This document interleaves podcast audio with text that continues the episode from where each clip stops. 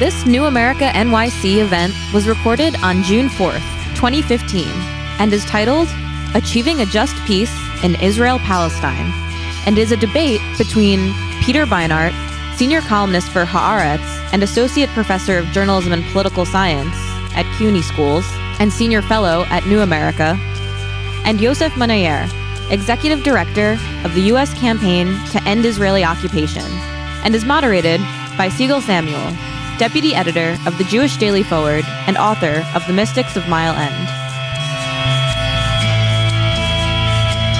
Okay, hi everyone. Um, I'm so glad you're here. We, uh, we're here at a good moment to talk about how we can help achieve a just peace in Israel Palestine.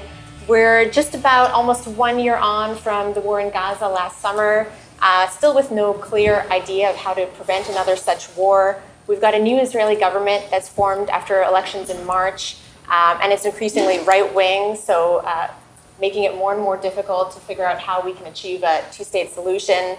Meanwhile, we've got the Vatican uh, formally recognizing the state of Palestine as the Palestinians move for international recognition without waiting for Israel's green light. Um, and the sense over here in the US is generally that the, the tone of the debate, the Israel Palestine debate, is shifting um, because people are asking, you know, if we're not going to have a two state solution, then what? Um, and so questions about a one state solution, about BDS, and about the fundamental, fundamental nature of Zionism are really gaining traction. So we're lucky tonight to have two writers and thinkers here with us that I've had the pleasure of working with before, Peter Beinart and Yousef Munayyer, who are going to debate these questions. And just to let you know the structure of the debate, uh, Peter and Yousef will each have 10 minutes for some opening remarks, and then they'll each deliver a five minute rebuttal. And after that, uh, we'll sort of enter into a bit of a more free flowing conversation up here, and then we'll have plenty of time for questions from the audience at the end. So think of your questions and save them for the end. We will get to them. Uh, and with that, I'll turn it over to Peter. Okay, uh, well, I'd like to thank uh, Tyler uh, uh, and Sigal for making this possible, and, and Yousef for doing it with me. Yousef and I, as you'll see, have our disagreements, but he's someone who I admire, someone I've learned from, and someone whom I expect to learn from tonight. Um, and I want to start with something that I've heard Yousef say, which I think is exactly right, which is that before we can talk constructively about solutions to the Israeli Palestinian conflict, we must first define the problems we're trying to solve. And I think those problems are basically two. The first is that millions of individual Palestinians lack basic rights. In the West Bank and Gaza Strip, Palestinians are not citizens of the state that controls their lives. Even inside Israel proper, Palestinian citizens suffer structural discrimination. This is the unjust, immoral, one state reality that exists today. On this, I think Yousef and I probably agree. Where we may not is that I see a second problem, which must also be addressed to solve the first and that is that the Israeli Palestinian conflict is not merely a clash of individual, deracinated human beings. It is also a clash of rival nationalisms. Most Israeli Jews and most Palestinians do not only want individual rights, they also want national rights. They want a Jewish or Palestinian state. Individuals and activists may find this primitive, parochial, antiquated. But intellectuals and activists, no matter how well meaning, get themselves in trouble when they craft political arrangements that sound lovely in seminar rooms, but don't take account of the actual identities of the people on the ground. Modern history is replete with countries with beautiful sounding constitutions that descended into civil war. In 1937, the Peel Commission proposed partitioning Israel Palestine after concluding that, quote, neither of the two national ideals permits of combination in the service of a single state, unquote. Almost 80 years later, that remains true. The basic concept of a Jewish and Palestinian state side by side, which was legitimized by the world in 1947, remains the only legitimate solution in the eyes of both peoples. This March, the Palestinian pollster Khalil Shikaki asked Palestinians in the West Bank and Gaza whether they supported, quote, a solution based on the establishment of one state in all Palestinian areas in Israel, one in which Arab and Jew, Arabs and Jews enjoy equality. In other words, he asked them whether they supported the solution increasingly advocated by left leaning intellectuals and activists around the world. Almost 70% said no. In 2012, the Arab American pollster Jim Zogby surveyed not only Palestinians in the West Bank and Gaza, but also Palestinian citizens of Israel, Palestinian refugees in Jordan and Lebanon, and Israeli Jews. He concluded that, quote, a two state solution remains the only viable option that is acceptable, albeit with differences, to both sides. The one state solution is rejected by all parties, including Palestinian refugees. Unquote. Why is this the case? First, as I said, because most Israeli Jews and Palestinians remain deeply committed to their separate national identities. I'm sure we'll talk tonight about the tension between Zionism and liberalism. There is absolutely such a tension. I acknowledge it in my book. The kind of Zionism I support would, re- would reduce that tension dramatically by stripping away many aspects of Jewish privilege inside Israel proper. And of course, it would require Israel to end its undemocratic control of the West Bank and Gaza. But it would still allow a preferential immigration policy for Jews and some Jewish public symbols. And even this thin Zionism would privilege Jews. But if there's a tension between Zionism and liberalism, there's also a tension between Palestinian nationalism and liberalism. If Zionism privileges Jews, who are both an ethnic group and a religion, then Palestinian nationalism privileges both an ethnic group, Arabs, and a religion, Islam. Article 1 of the Palestinian Constitution declares that, quote, the Palestinian people are part of the Arab nation, unquote. Article 4 says that, quote, Islam is the official religion in Palestine. The principles of Islamic Sharia shall be the main source of legislation. This is from the PLO. I haven't even mentioned Hamas. I'm not saying this to demonize Palestinians. The Palestinian Constitution also contains lots of terrific language about individual rights. I'm simply arguing that when people reject two states in favor of one binational state, which is the main proposed alternative, I wonder where exactly they see the appetite for this binationalism on either side. Binational states are exceedingly hard to keep together. Binationalism barely works in Belgium. The Czechs and Slovaks couldn't make it work. Scotland is seriously considering seceding from the UK, as is Catalonia from Spain. And these are all far, far more placid environments than the land between the river and the sea. What would we call this Israeli Palestinian binational state? In post apartheid South Africa, the answer was obvious because whites and blacks both considered themselves South Africans.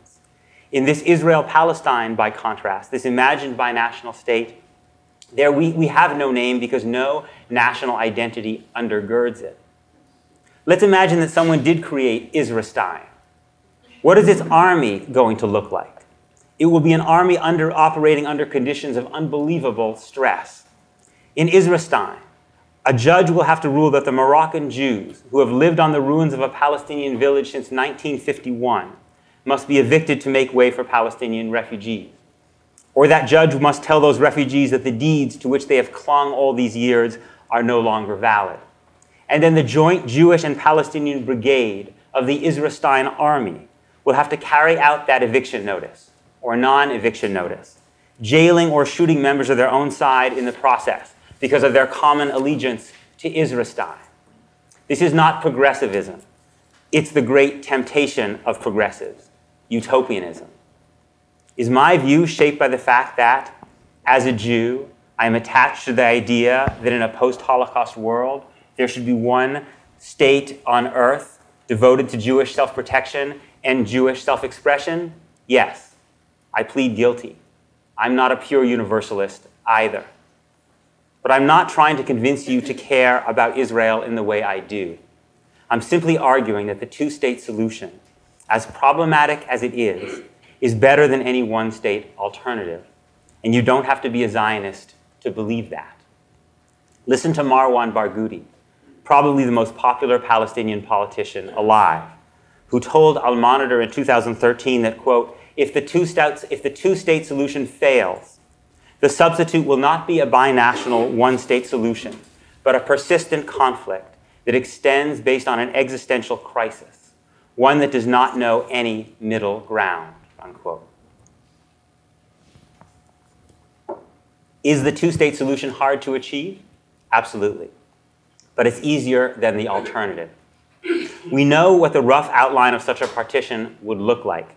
It was agreed to by Israeli and Palestinian negotiators in Geneva in 2003. Ehud and Olmert and Mahmoud Abbas were converging on something similar in 2008, and both men are on record as believing they could have reached a deal had they negotiated for a few more months. 85% of settlers live in 6% of the West Bank, much, though not all, of which can be annexed to Israel and traded for an equal amount of land inside the Green Line. In fact, Abbas reportedly agreed to let 75% of the settlers stay as part of land swaps. Will some of the rest resist? Sure. But Israel evacuated the radical settlers of Gaza in one week without a single death. And the minute a settler shoots an IDF soldier, their support will collapse, even on the mainstream Israeli right. So, how do we move towards achieving the two state solution? Not through the kind of peace process that John Kerry oversaw last year, at least not right now. It requires pressure. Some of that pressure must be on Hamas to publicly agree to respect the will of the Palestinian people as expressed in a referendum on a final deal. Israel has the right to know that if it signs a deal with a Palestinian leader and the Palestinian people endorse it, Hamas will not stand in the way. But most of the pressure must be on Israel, which is the party that is creating the facts on the ground that make the two state solution harder. As I have written, I am open to any pressure on Israel that is nonviolent and affirms the two state solution. I support a resolution this fall at the United Nations that puts teeth behind the principles of a two state deal, including a timeline and a mechanism for ensuring that both parties negotiate in good faith. I support labeling and, bo- and boycotting products from Jewish settlements. I support the proposal recently offered by Professors Gidon Shafir and Michael Walzer to deny visas to Israeli politicians like Naftali Bennett, who advocate holding West Bank Palestinians as permanent non citizens. What I cannot support is pressure that does not distinguish between Israel inside and beyond the Green Line. Pressure that does not respect the distinction between the part of Israel where Palestinians enjoy citizenship and the right to vote and the part where they do not. Pressure aimed with a wink and a nod at a one state solution that I oppose. The two state solution is not a utopia. It does not represent perfect justice. It is, in fact, for both Palestinians and Jews in important ways, a tragedy. Like democracy, it is the worst outcome except all the others.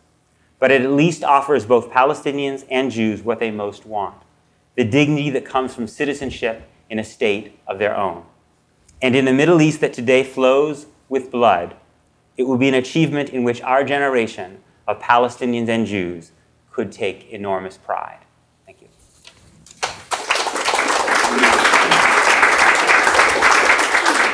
Thank you, Peter. We're going to hear from Yousef now. Thanks, uh, Peter. Thank you, uh, Sigal and Tyler and New America for hosting this and for all of you for indulging us uh, this evening. Um, my opening comments are not going to respond to, to Peter's comments just now. We'll leave that for the rebuttals later. Um, but before I begin, I just wanted to tell you a little bit about um, when we began talking about setting up this event and we talked about framing it. Uh, one of the suggestions that were made was to frame this as a debate between a one state solution and a two state solution. And it was a suggestion that I rejected.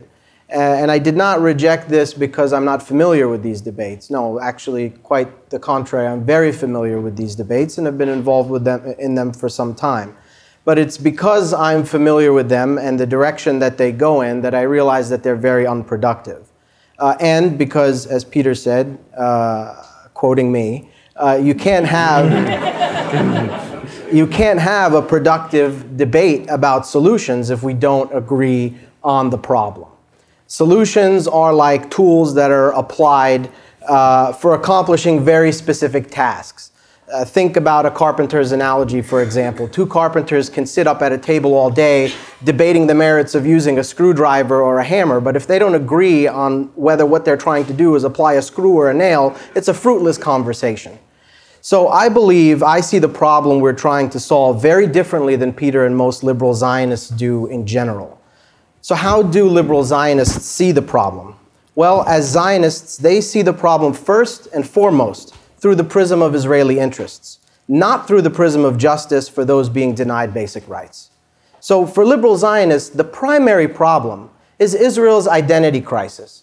And by this I mean liberal Zionists look at the situation and they see a state that claims the mantra of being Jewish and democratic, but at the same time they see a reality on the ground that's, that belies this claim because you have millions of Palestinians uh, being ruled by a state that does not allow them any voice in, in government.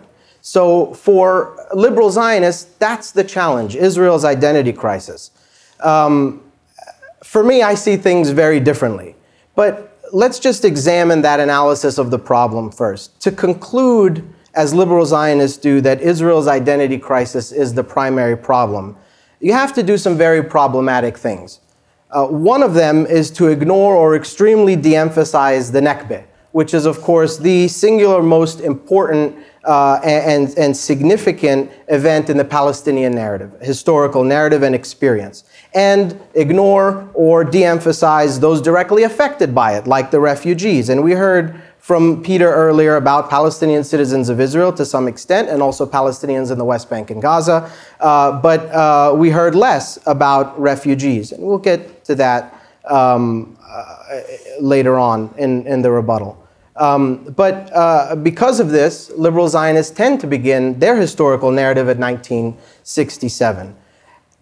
Adding to the problems with the liberal Zionist analysis uh, uh, of the situation is that they have to promote this false dichotomy, and we heard it from Peter, between the state of Israel and the territory that it occupies and began occupying in 1967. Uh, this was, you know, uh, explained by Peter in a um, piece that he wrote for the New York Times, uh, calling, uh, making a distinction between a democratic Israel and a non-democratic Israel. Of course, this false dichotomy leads to a series of different problems ignoring the Israeli state's history with Palestinian citizens of Israel and its lasting legacy. There is this sort of romanticism of the pre 1967 Israel that exists in the liberal Zionist narrative, but did not exist in reality, certainly not for Palestinian citizens of Israel. This false dichotomy leads again to downplaying the incompatibility of Zionism and liberalism, even inside Israel. The facts that the uh, so called democratic Israel refers to non Jewish citizens like myself as demographic threats, prevents them from living with their Palestinian spouses to prevent what they call demographic spillover, and passes various discriminatory laws against them, are considered tolerable evils by liberal Zionists. Some liberal Zionists not only downplay this incompatibility between Zionism and liberalism inside Israel, they've accepted it, as Peter seemingly has. He told Jeffrey Goldberg in 2010, and I quote, I'm not even asking Israel to allow full equal citizenship to Arab Israelis, since that would require Israel no longer being a Jewish state. I'm actually pretty willing to compromise my liberalism for Israel's security and for its status as a Jewish state. And so I want to take this opportunity, and, and, Peter, I'm sure, can respond to this in the rebuttal, to ask whether or not Peter still stands by this statement and how he can justify such a thing with the concept of liberalism. And if he does, uh, and, uh, and, and, and if others do as well, these are questions uh, for him and other liberal Zionists as well. How many Arabs are too many in Israel? What percentage of people like me, Palestinian citizens of Israel, is too many for you? How many can you not handle? Is it 20%, 30%, 40%, 45%? Please draw the line and then explain to us which illiberal policies are you willing to support to prevent the Palestinian citizen of Israel population from growing to that point or beyond it? We deserve to know these answers now.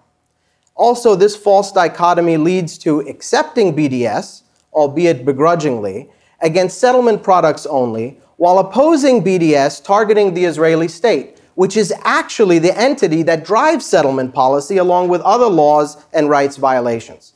This false dichotomy also leads to yet another conundrum for liberal Zionists, which is the idea that the window for a two state solution is always closing, but it can never really close.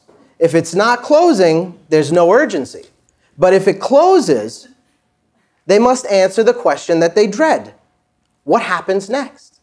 This argumentation is, of course, susceptible to the boy cries wolf syndrome and quickly loses credibility. Time's been running out for a two state solution for nearly three decades now, after all. So, if the liberal Zionist analysis of the problem is flawed for the reasons that I mentioned, what really is the problem?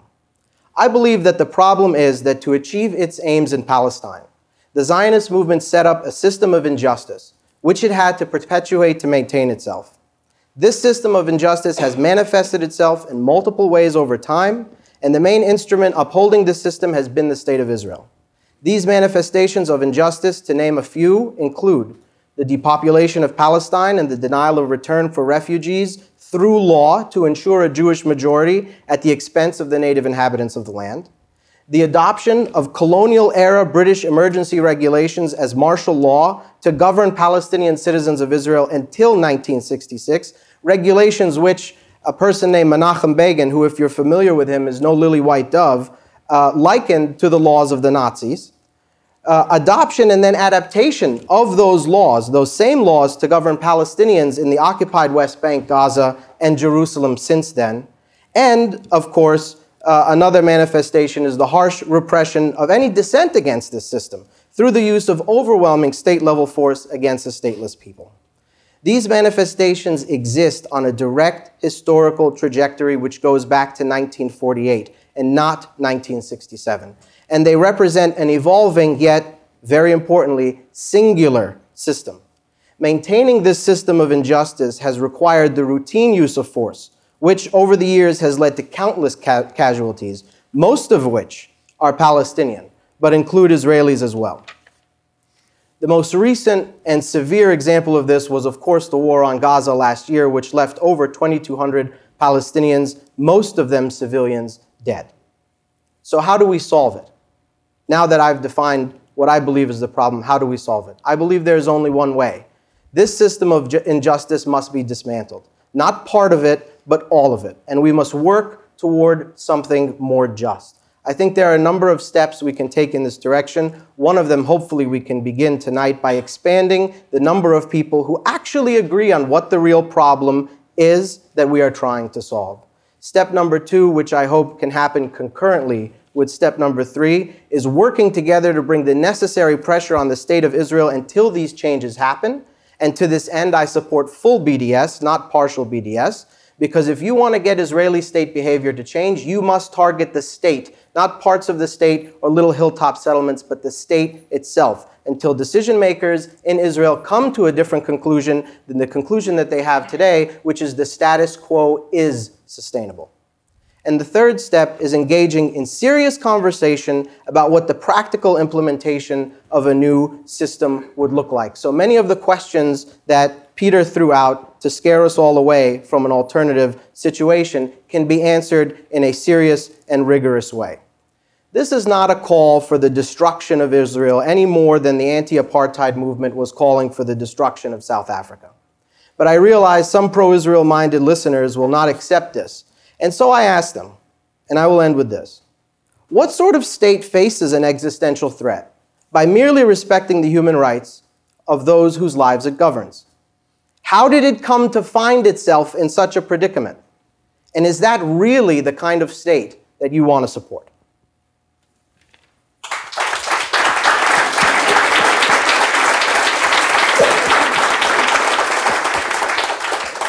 Thank you very much, Yousef. Uh, Peter will now have five minutes for a rebuttal. So I felt like Yousef was responding to a mythical liberal Zionist that he had created in his mind. There may be such people, but I didn't feel he was responding to me. Um, I didn't say that Israeli interests were, this, were the primary prism through which I, was, I, I, saw the issue. That's not, in fact, the way I discussed the issue. I, uh, um, and um, I didn't ignore 1948. To the contrary, I started with the 1930s and 40s and the reason for the idea of partition. Um, uh, I do. I think that the the the the Nakba is an enormous, enormous historical tragedy, momentous historical tragedy that hangs over this conflict. Obviously, that's true. The question is, what does one do about it now? I think, uh, and what Yousef and I might want to do about it may not be the same. What I would want to do about it is different than the vast majority of Israeli Jews. I believe that Israel needs to take public responsibility for the, for the, for the, the trauma that it created, that played a very, very large role in creating. I believe that there should be a Nakba museum inside Israel, and I believe in some right of return. What we know from the Olmert Abbas negotiations where that Olmert was talking about maybe 10 or 20,000, Abbas was talking about maybe 150,000. I would be happy to split that number. I'd be willing to go closer to Abbas's number. I'd be willing to go to 100,000. The point, what I'm not, what I do not think Israel has the right to do, nor would I ask a Palestinian state to do, would be to abandon control of its immigration policy entirely. On this Jeff Goldberg quote, which I had this feeling was going to come up, I, uh, I said, I, uh, I said in my initial remarks, and I've said many times before, what exactly I meant by that. I support and I support Israel being able to have a preferential immigration policy for Jews. I don't support the current immigration policy that Israel has in all its ways, but I do believe that if a Palestinian state has the right to a preferential immigration policy for Palestinians, and many, many, many countries around the world, literally dozens of countries around the world, have preferential immigration policies for members of a particular ethnic group, then in a post Holocaust world, a Jewish state has that right as well. And I believe that Israel has the right to some public symbols. Jewish holidays, for instance. Um, uh, given uh, these are this is the this is, I do believe that that privileges Jews. It is a far cry from many of the kinds of discrimination that exist in Israel today. But I am honest enough to say that simply the existence of the current Israeli flag or the current Israeli national anthem privileges Jews over Palestinians. As indeed, I think it's pretty clear from, from the Palestinian Constitution and other documents that Palestinian public symbols will privilege Arabs and Muslims over other members of a future Palestinian state. Um, the uh, how much time do we have left? Um, the um, I also did not romanticize pre-1967 Israel. To, to, to, the contrary, I'm fully aware that Palestinian citizens lived under military law until 1966. Uh, to me, the, the, but I also reject the idea that there is no meaningful distinction between Israel inside the Green Line, where Palestinians have the right to vote, serve in the Knesset, serve on the, on the, on the Supreme Court, live under the same legal system, uh, and Palestinians in the West Bank who are not citizens of the country in which they live, do not have the right to vote for the government that controls their lives, and live under a different legal system. Are dramatic changes needed inside the Green Line? Absolutely they are. Absolutely they are. I think it's very, very important that Israel become that we get to the point where, where Palestinian political parties in Israel are serving as important members of Israeli political coalitions. And I think I think that uh, but the but part but I believe that it will be much easier to get to those kind of changes inside the green line if the festering wound, the bloody festering wound of Israel's control of the West Bank and Gaza is ended because it is Israeli control of the West Bank and Gaza which, make, which poisons relationships between Israeli Jews and Palestinian citizens inside the Green Line and makes it harder to make the changes inside the Green Line that Israel, I think, desperately needs to make. You know, Yousef said that um, he doesn't like to talk about one states and two states. That's perfectly his right. But it doesn't seem to me illogical to talk, when one's talking about the Israeli Palestinian conflict, about what outcome one wants. One can talk about political principles, though that's very important. But in the real world, political principles have to be implemented. And part of what I was talking about is the very, very difficult conditions under which political principles would need to be implemented, which is why I believe that the two state solution, as flawed as it is, is better than the other main alternative. I don't think it's good enough for, to, to simply say, we can have a serious conversation about that. That's the conversation I think we need to be having right now. Great. Thanks, Peter. Yousef, you have five minutes. Um, while, while I appreciate the notion uh, uh, that a Nakba museum could one day be built in Israel, uh, it, it does very little for the refugee who can never come back to his land to see it. Uh, and uh, frankly, just because there is a museum built, it does nothing to rectify in any way the experience of refugees who have been for decades now uh, removed and, and prevented from returning to their land. Uh, nor does it do anything to um, uh, fix the reality of squalor that they've been living in because of that experience. Uh, and uh, it, it's not an immigration policy. It is a refugee policy. It is an anti refugee policy, and specifically an anti Palestinian refugee policy. This isn't about immigration. The laws that were set up to deny the return of Palestinians from uh, returning into Israel were set up right after the inception of the state uh, and designed very specifically to prevent specific people from returning. It is a discriminatory refugee policy, that's what it is, because there are refugees that are permitted to enter into Israel as long as they're Jewish.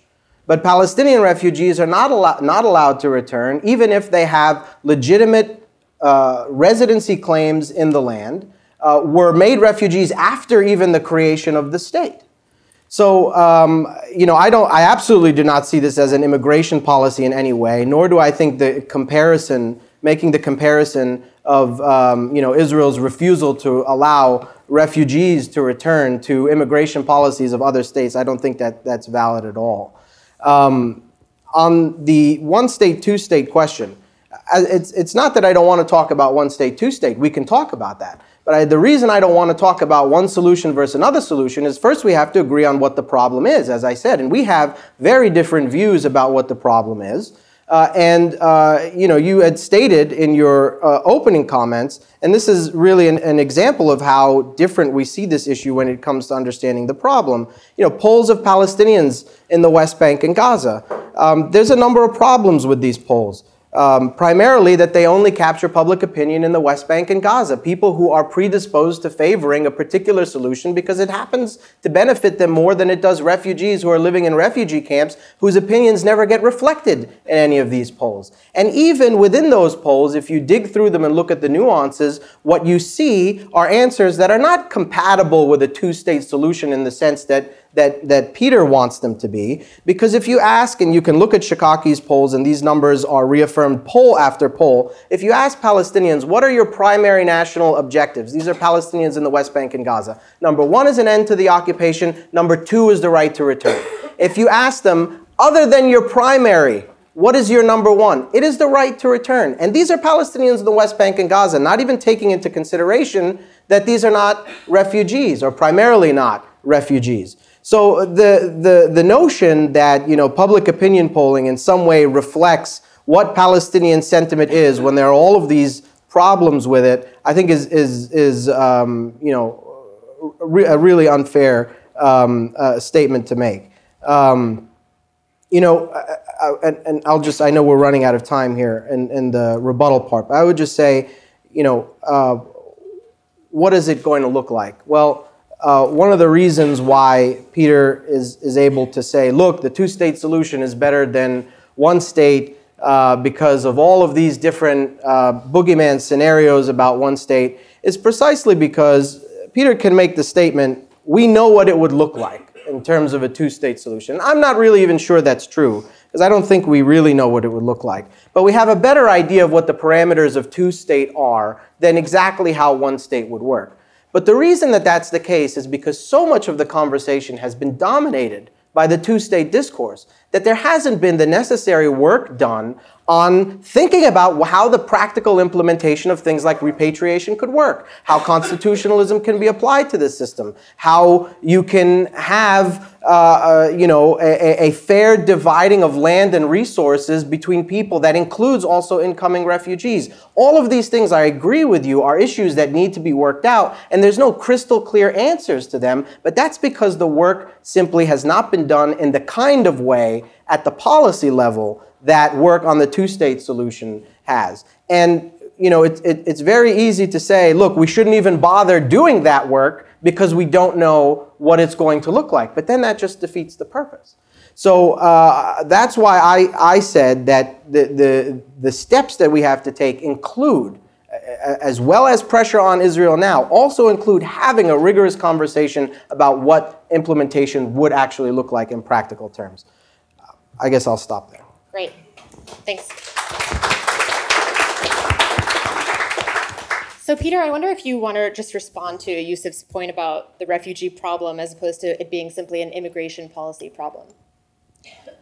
Sure. Well, it's certainly not just an immigration policy problem, but the but the the truth is that especially in conditions of partition, there are refugees around the world do not have the right to return simply at will. You, people in uh, Pakistan do not, who were born in India do not have the right to return at will, let alone their children, grandchildren. My grandmother, who was born in Alexandria, Egypt, does not have the right to return to, to Egypt. Uh, if, you, you look at, if you look at the, the partition plan that Kofi Annan came up for, with for Cyprus, which it, when, it, when it dealt with the, with the return of refugees, there were severe limits on the ability of refugees to return across the, the line that, would, that had been drawn in Cyprus. Very, very few refugees have returned in the former Yugoslavia.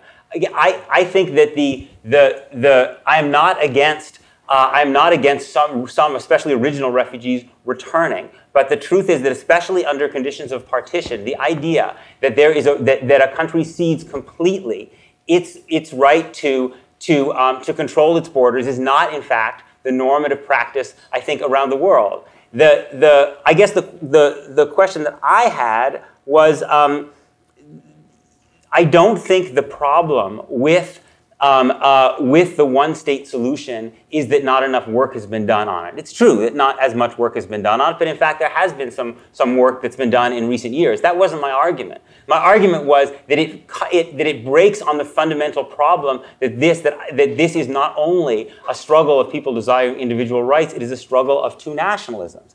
And those two nationalisms both desire a state. And that a binational state is something that I think under these conditions would be impossible to make function in a way that would serve people well. Uh, somebody once said, "If you will it, it is no dream." um, so I think I think the the, the first step uh, is uh, saying, "Well, is is is this something that we would like to see?" You, want to describe it as utopian, that's fine. I actually think both a one state outcome and a two state outcome are dystopian, highly problematic. Neither of them are going to be great for everybody down the line because, in reality, colonialism screwed both people in this land, one, one people certainly more than the other. Um, but there's no way this is working out well for everybody in the near term. I do think that we can get a closer approximation to justice in a one state outcome than in a two state outcome, especially if we're talking about a two state outcome that is conventionally discussed where there is limited or no right of return and that the Palestinian state that ends up you know, uh, being created as some truncated collection of Bantustans. Um, so, you know, there has not been enough work done. We, we need to have that conversation. We need to do that work. It needs to be done in a serious way, and it can't just continue to be, you know, uh, ignored as this pie in the sky thing. I, I agree with you that, that, that it, it's, it's not an ideal outcome. Uh, I depart from that point. None of this is going to be ideal. Uh, and I, for, for every problem there is with a one state outcome, you could name as many and more with a two state outcome. Certainly more for the Palestinians than for Israelis uh, and you know, which is one of the reasons why the two-state outcome is so popular with Zionists, because really it's the Palestinians that get screwed out of that situation more than the uh, the Israelis. And Yousef, I'd just be curious to know how would you respond to Peter's point about the refugees coming in not being normative around the world?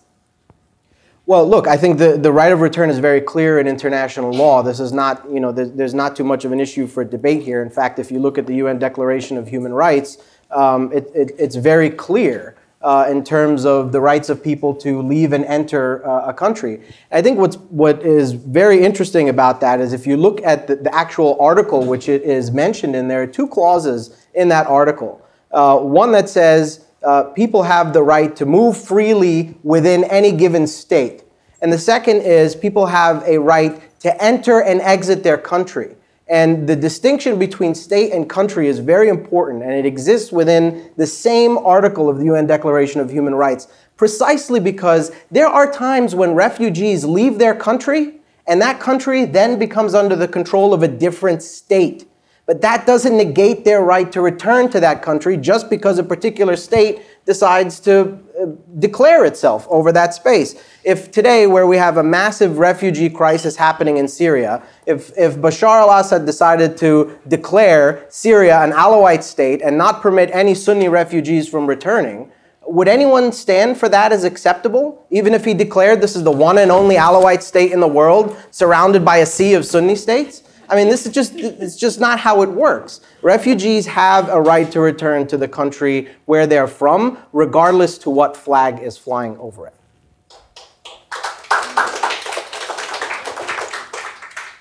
Um, I, I, I think it's. I wanted to say that it's. It's. You know. It's. Yousef mentioned that only uh, when people look at these opinion about these opinion polls and what people's preferences are, they only look at Palestinians in the West Bank and Gaza. That's specifically why I talked about the Zogby poll, which looks at Israel's Palestinian citizens. Is Palestinian citizens of Israel even more in favor of the two-state solution, in fact, than are Palestinians in the West Bank?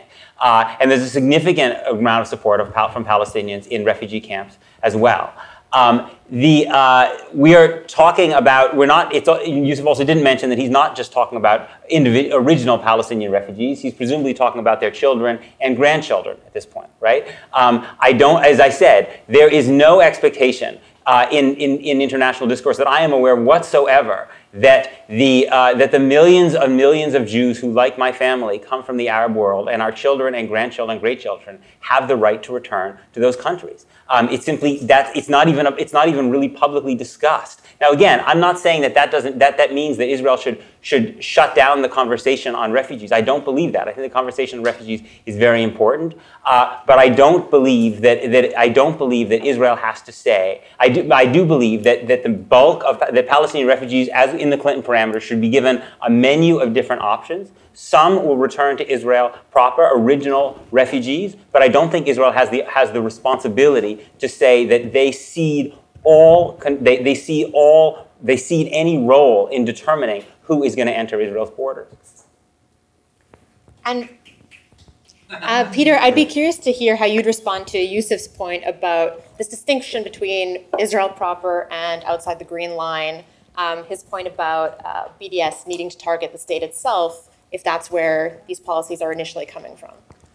I mean, it's certainly true that the Israeli state created the Israeli settlement enterprise. There's no question about that. Um, but that doesn't mean that there is no important distinction between Israel inside the Green Line and inside, in Israel in the West Bank and Gaza. There is a very, very important distinction, a very fundamental distinction.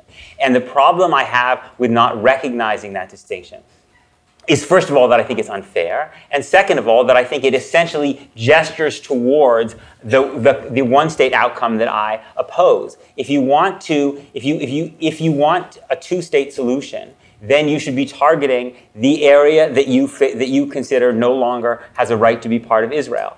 Uh, there are a number, there, there are a whole method of different forms of pressure that I think are possible while still affirming, affirming the two state solution. I happen to think that the most potentially the most important one may, right now may be what happens at the UN in the fall, with the idea of not simply putting the UN stamp behind a two state solution, but in fact actually trying to create a mechanism with the backing of the UN Security Council for how that process would play itself out. So you could not have endless negotiations that got nowhere, which is, I think, what the Israeli government has wanted in the past, but in fact, there would be a specific timeline towards moving towards the kind of parameters that, that, uh, that were discussed by Olmert and Abbas and that have been laid out in things like the Geneva Accord. So I think there are effective methods of pressure that do not erase the distinction between Israel inside and outside the Green Line, and that do not, and that are in support of the two-state solution, which I think the BDS movement per se is not. There are certain BDS actions that are adopted by some churches, for instance,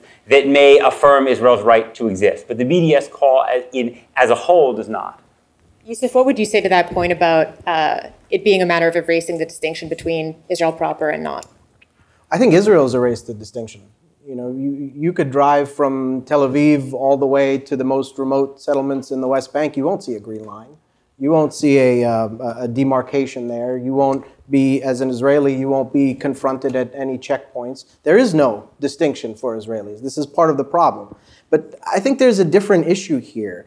Um, the, the question when it comes to pressure is what is it that you are trying to change? I mean, let's set aside for, for uh, a second the reasons why I support BDS is not simply because of the settlements and the occupation, but also because of the other pillars of the BDS call, which include equality for Palestinian citizens of Israel and a right of return for Palestinian refugees. But let's say you think that the problem is the settlements, that that's, that's what has to change.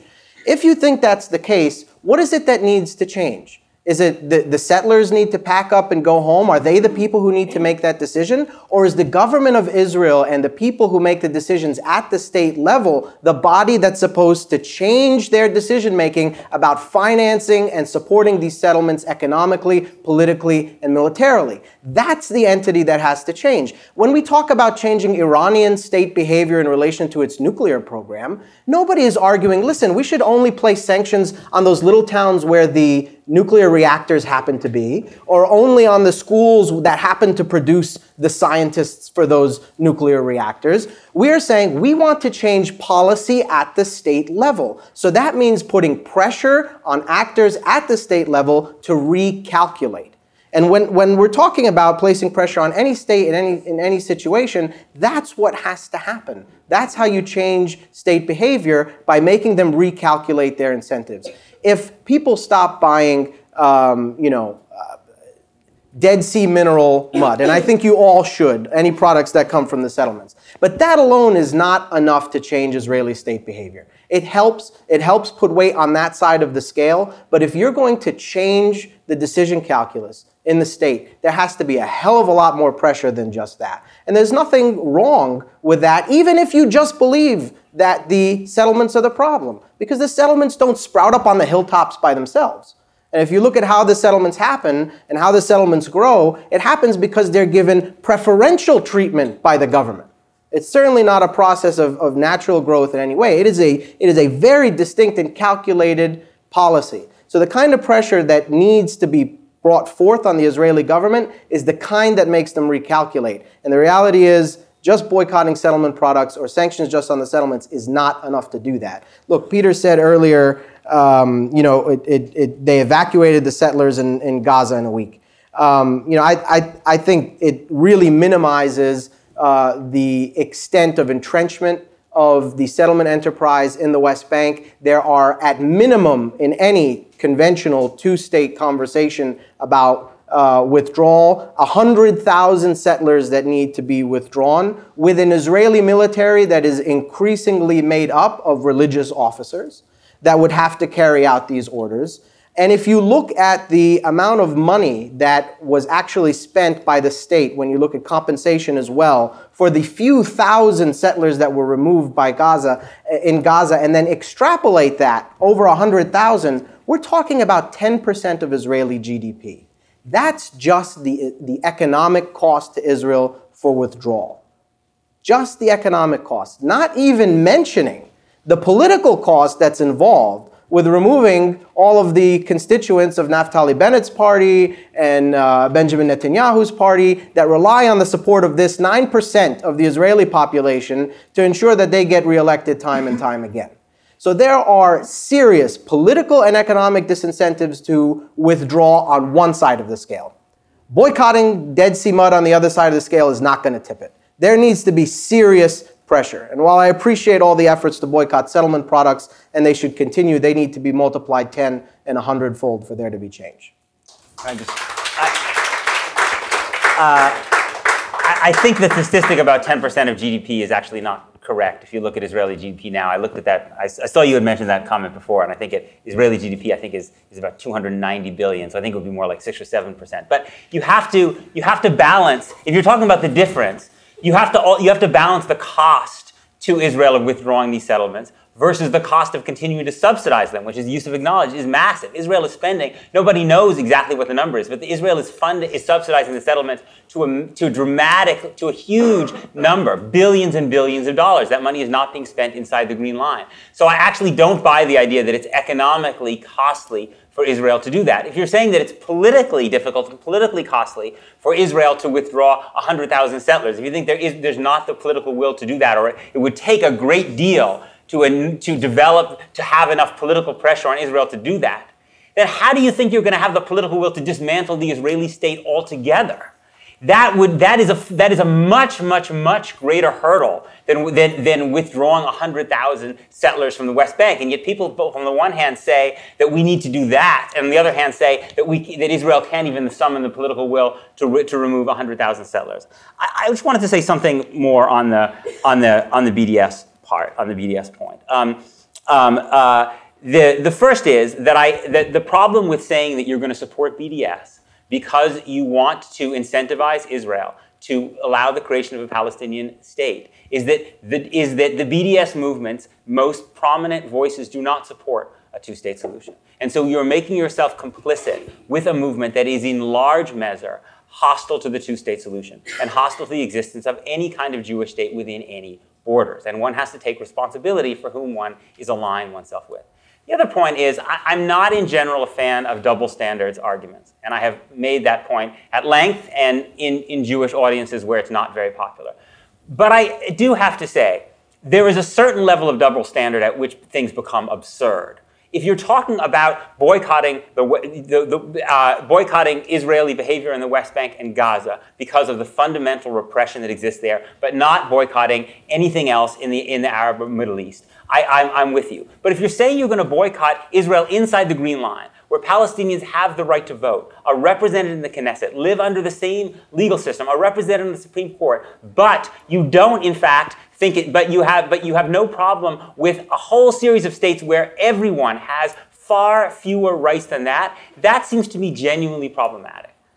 I would just like uh, to give Yousef a quick yeah, chance to I, just say some a last thought if you've got one? Yeah, I mean, we, we hear this all the time about, oh, Palestinian citizens are in the Knesset and Palestinian judges and all that. Well, I'll have you know that during the time of Jim Crow, there were African American members of Congress and there were also African American judges.